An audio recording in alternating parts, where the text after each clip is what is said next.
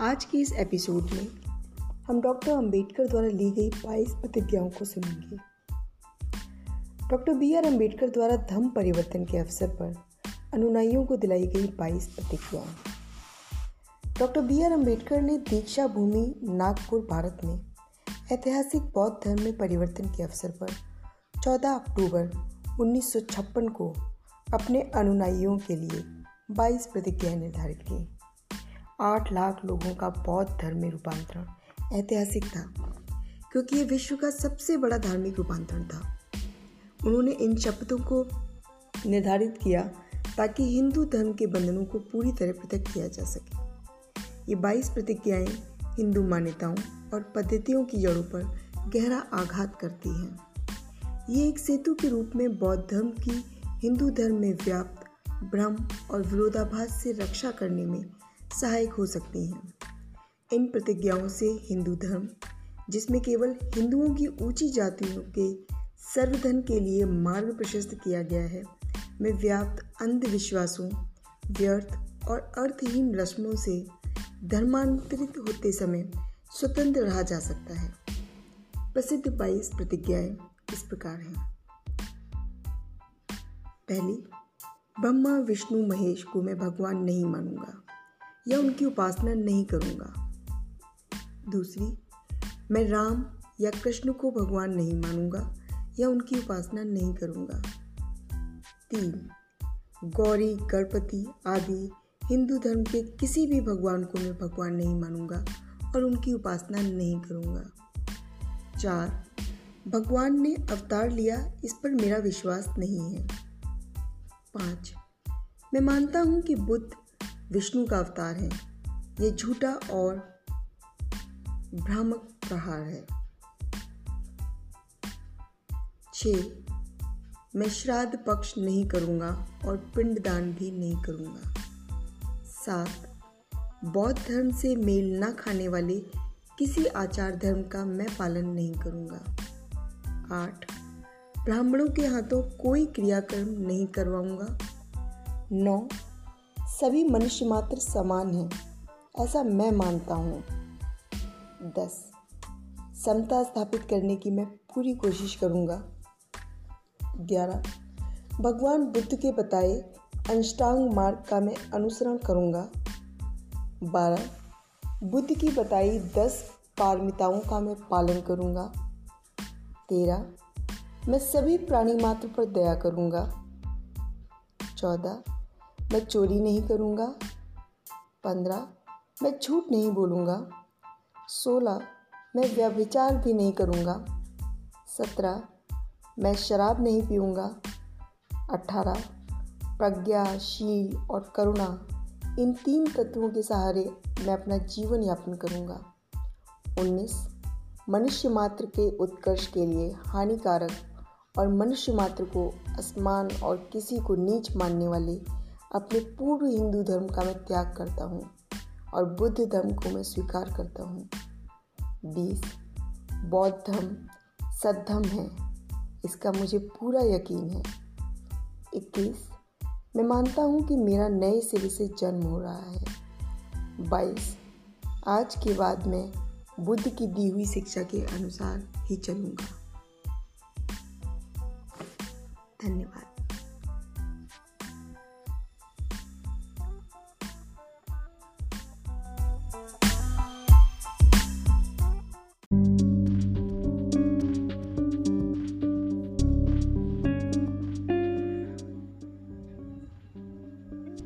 नमस्कार।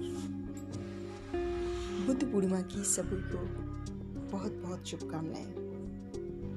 आइए आज हम बुद्ध के ज्ञान के सार को समझते हैं। बुद्ध ने ज्ञान के सार को कुल पचपन बिंदुओं में समेट दिया। चार आर्य सत्य, पाँच पंचशील, आठ अष्टांगिक मार्ग और अड़तीस महामंगल सूत्र बुद्ध के चार आर्य सत्य बताते हैं, दुनिया में दुख है, दुख का कारण है दुख का निवारण है और दुख के निवारण का उपाय है। बुद्ध की पंचशील बताती है, मनुष्य को झूठ नहीं बोलना चाहिए, अहिंसा नहीं करनी चाहिए, चोरी नहीं करनी चाहिए, व्यभिचार नहीं करना चाहिए और नशापान मदपान नहीं करना चाहिए। बुद्ध के द्वारा दिए गए आठ अष्टांगिक मार्ग सम्यक दृष्टि। दृष्टिकोण राइट व्यू सम्यक संकल्प राइट इंटेंशन सम्यक वाणी राइट स्पीच सम्यक कर्मा राइट एक्शन सम्यक आजीविका राइट प्रोफेशन सम्यक व्यायाम राइट एक्सरसाइज सम्यक स्मृति राइट माइंडफुलनेस एंड सम्यक समाधि राइट मेडिटेशन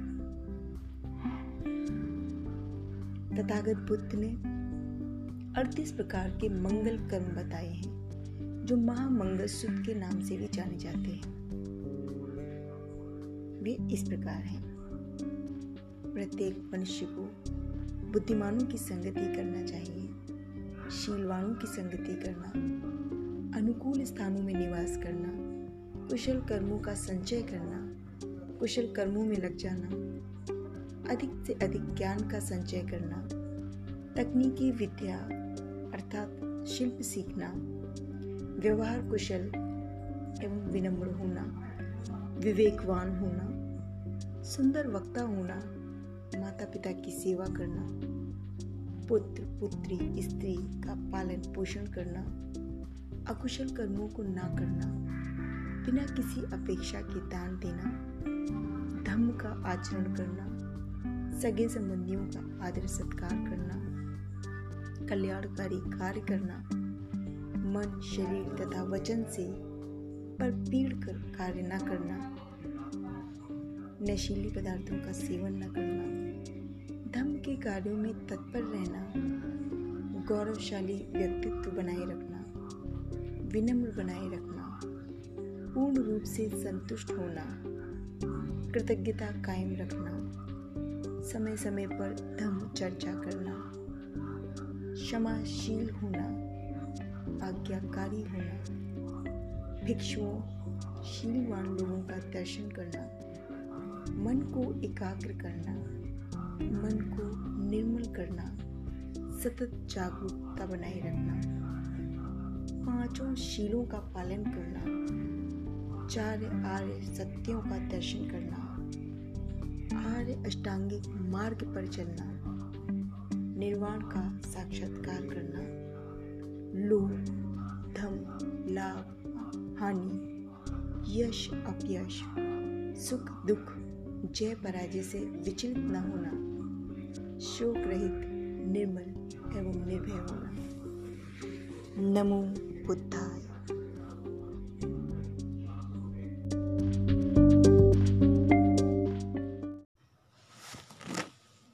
नमस्कार दोस्तों।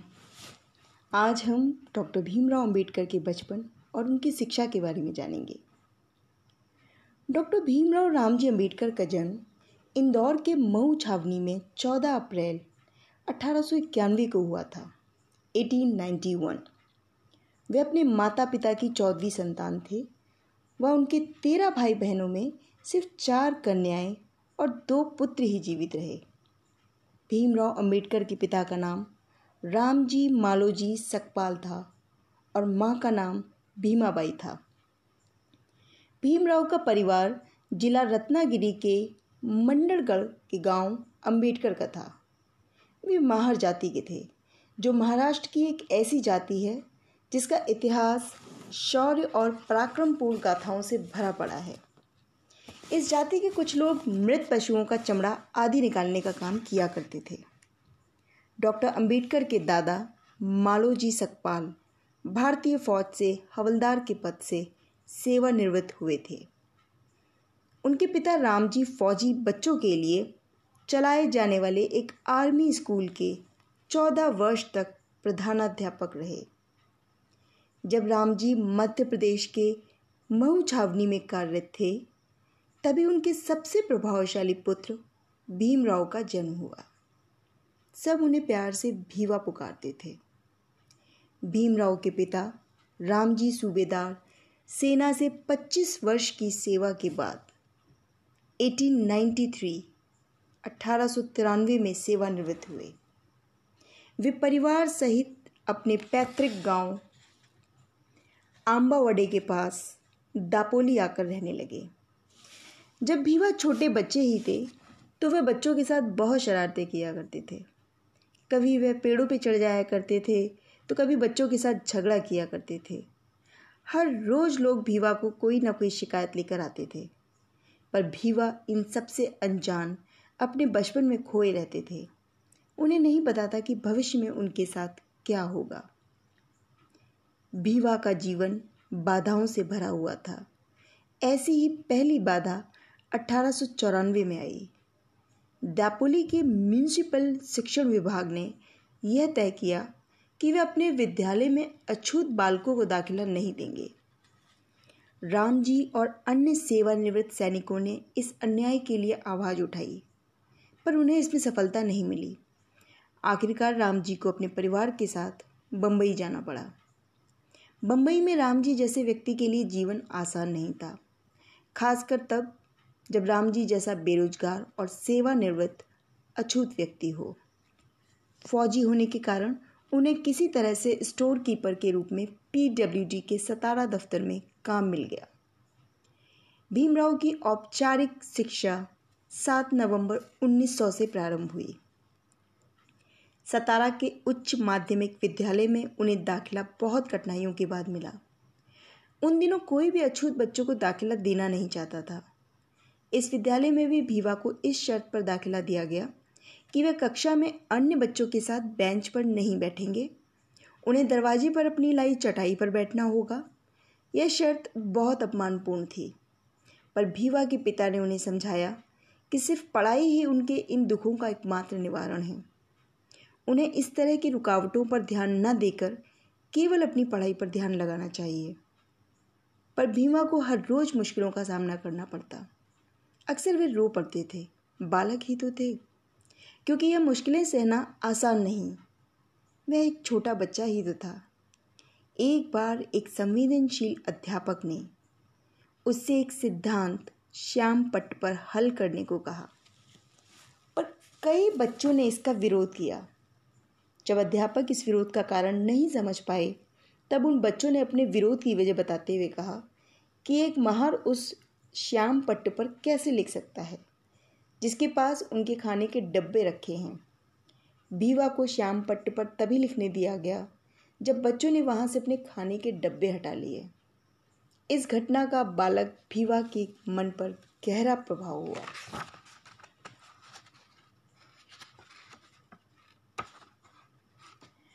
सतारा हाई स्कूल के प्राचार्य बहुत ही सज्जन व्यक्ति थे।